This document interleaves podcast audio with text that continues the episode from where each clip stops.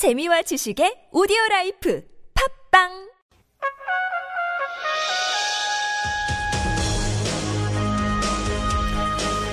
열린 인터뷰 시간입니다. 제1, 제2야당인 더불어민주당과 국민의당이 20대 국회에서 어떤 관계를 유지할까요? 어제 국민의당 원내대표 박지원 원내대표 인터뷰에서 오늘은 더불어민주당 우상호 원내대표와 얘기 나눠봅니다. 위원님 안녕하세요. 네네 안녕하세요. 그 4.13 총선 전에 인터뷰하고 지금 총선 이후에 처음인 것 같은데요. 네 그렇습니다. 당선에다가 원내 대표에다가 두 가지 축하드립니다.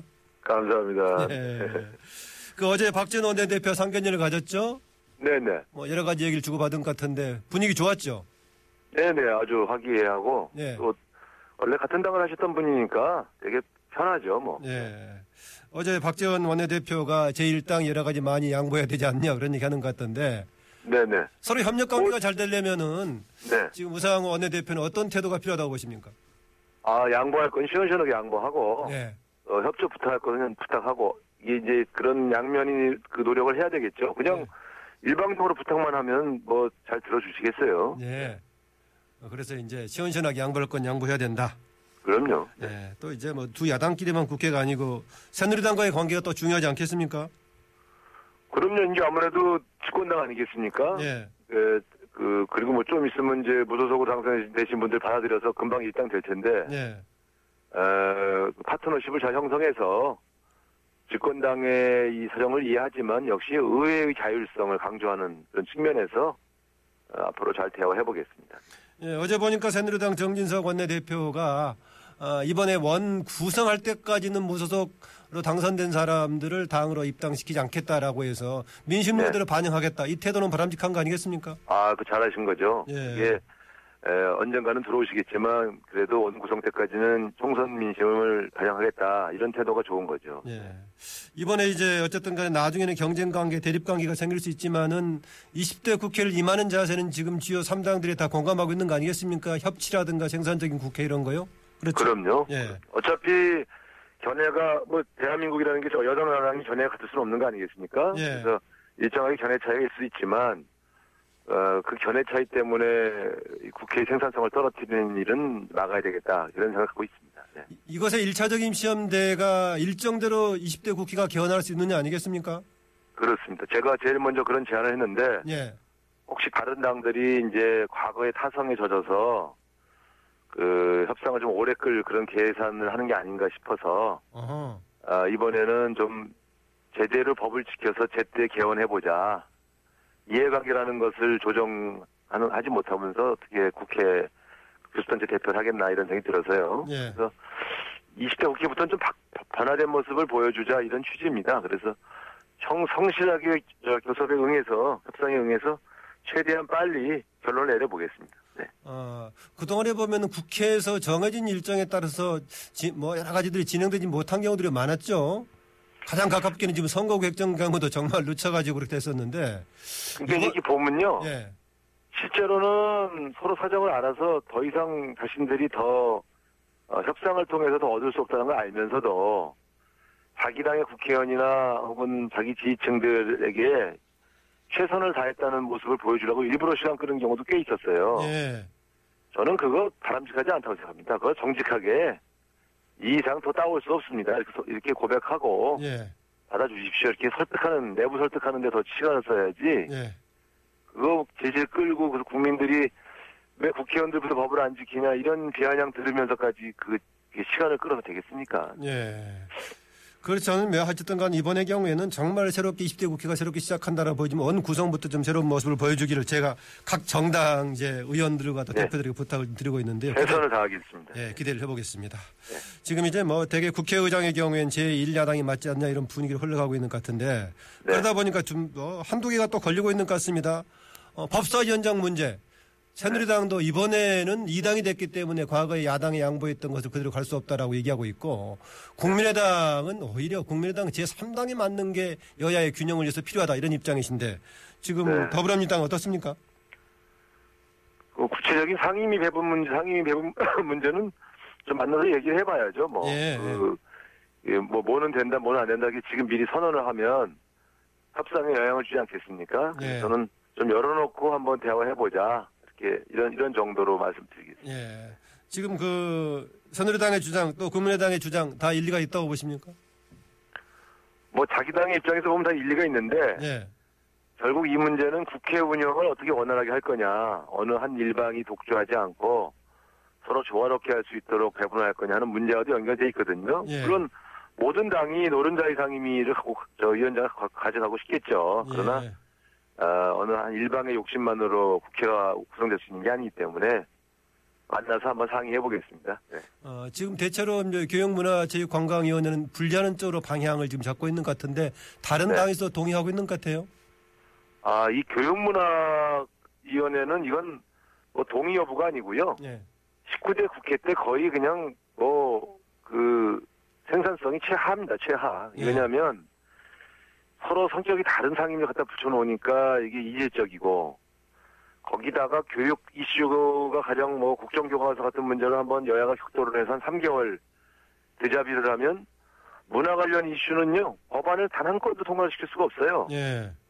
이런 식의 국회 편성은 저는 상당히 그 문제가 심각하다. 그래서 이 교육과 문화를 좀 분리시키는 것이 바람직하다. 저는 뭐 이상하고 이 문제에 대해서는 다른 어, 당도 동의를 하시는데 다만 문제는 그러면 상임위원회를 하나 늘려야 되느냐? 예. 어, 저는 뭐 제일 좋은 건 늘리지 않고 기존에 있는 상임위의 그 저, 재배치를 통해서 해결하는 게 제일 좋다. 예. 이렇게 생각하고 있습니다. 네. 어, 상임위 수를 늘리게 되면 무슨 예산 같은 게 많이 들어가나요? 아무래도 이제 상임위원회 운영 비용이 예. 다만 몇십억이라도 늘어나죠. 그러니까 어, 저는 사실은 그것보다는 이 분리해서 정보를 점- 감시하고 여러 가지 정책 생산하는 게 더 국익에 도움이 된다고 생각하지만 예. 요즘 국민들이 어려우시니까 니네 니네 자리 늘리려고서 지금 그러냐 뭐 이렇게 또 비판하시는 분들이 있을 것 같아서 예. 어, 가능하면 상임위를 늘리지 않고 조정을 통해서 해결해 보되 정 안 되면 그때는 국민들에게 이게 예산은 조금 더 들어가지만 사실은 그걸로 인해서 전략, 전략되는 예산이 더 큽니다. 이렇게 네. 좀 호소를 들려보려고 합니다. 네. 이번에 이제 우상호 원내 대표로 이제 등장하게 되면서 두 가지 같이 곁들여서 해석이 되는데요.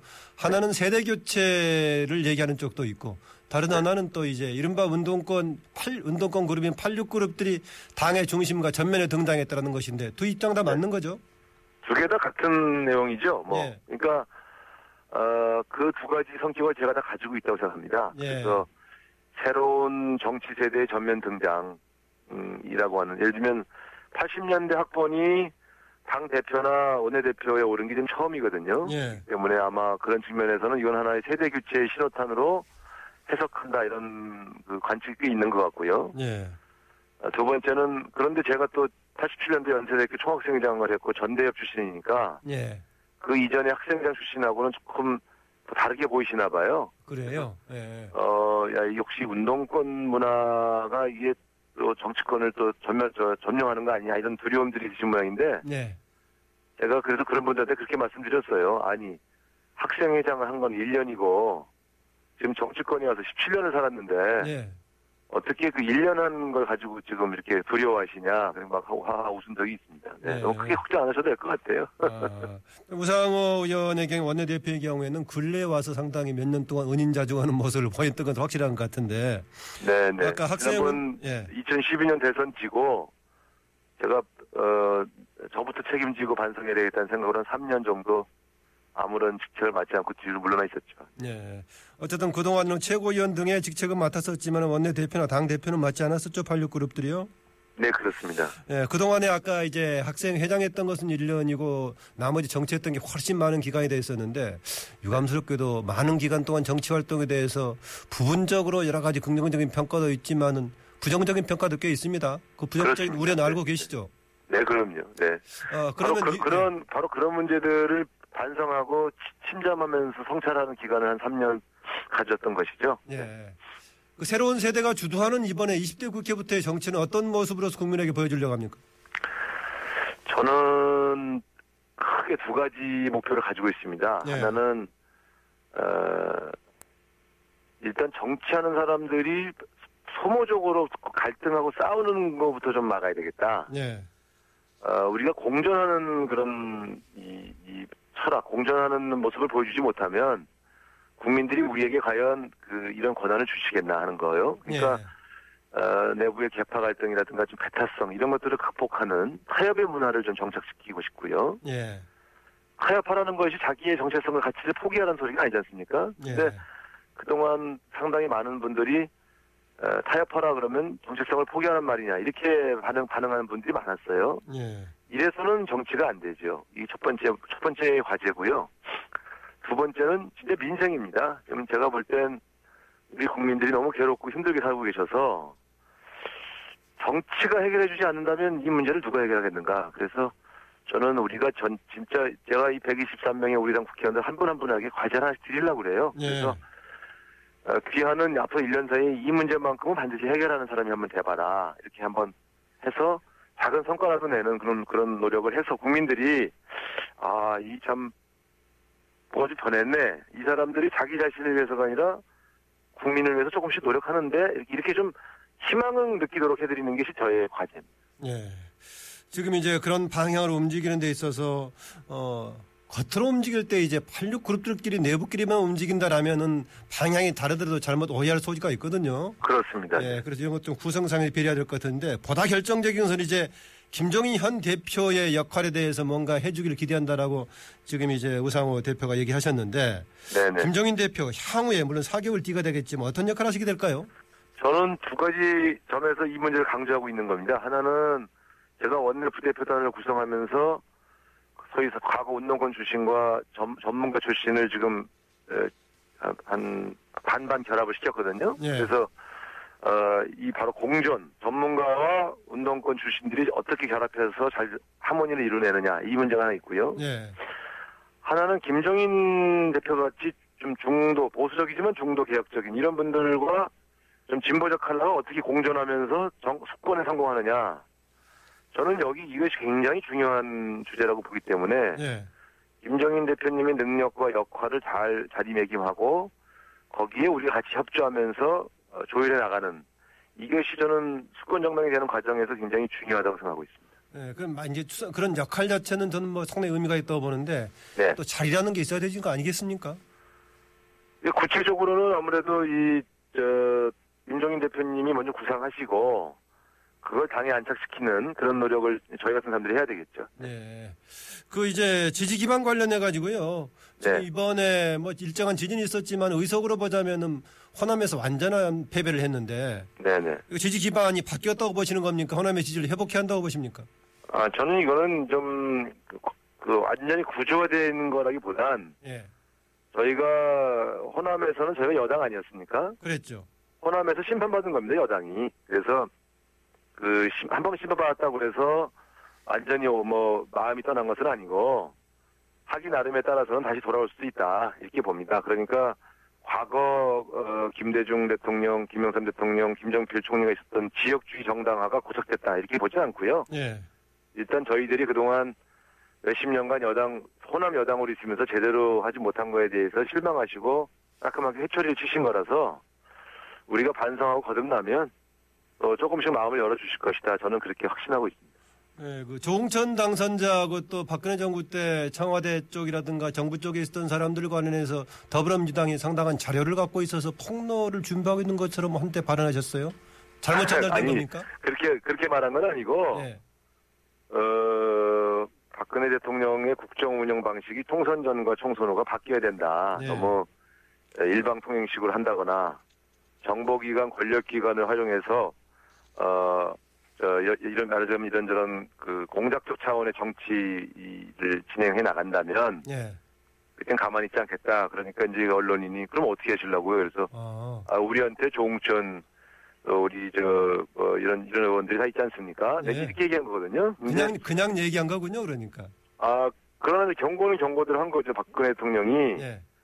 어, 과거에 어떤 방식으로 통치했고 어떤 방식으로 어, 진행했는지를 잘 아는 사람이 우리 안에 있다. 그건 잘 실제로 조홍천 당선자가 잘 알고 있어요. 예, 예. 그렇기 때문에 그건 뭐 세상이 다 아는 사실 아닙니까? 음. 그러니까 그런 방 국정 운영 방식을 좀 바꿔라. 이렇게 제가 말하자면 경고성 의미를 얘기 말씀드린 것이고 어, 선제적으로 우리가 뭘 터트려서 나라를 시끄럽게 하고 막 폭로 협박 정치하고 그럴 생각은 전혀 없습니다. 방어 무기는 가지고 있다 이겁니까?